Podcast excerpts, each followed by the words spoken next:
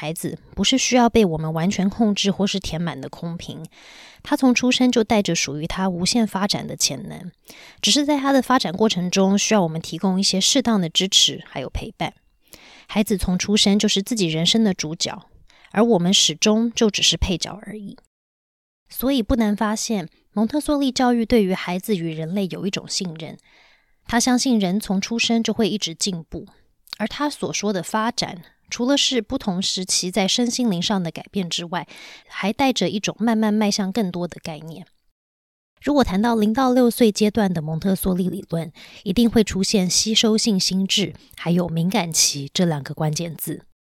六岁前是养成人类基础的关键期，就类似盖房子要先打好根基，上面的建筑物才会更稳固一样。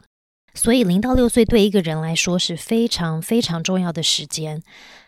所以今天我们就要来聊聊零到六岁的吸收性心智，以及理解零到六岁对一个人的发展是如此重要后，身为成人的我们可以做什么来好好重视六岁前孩子的宝贵时光。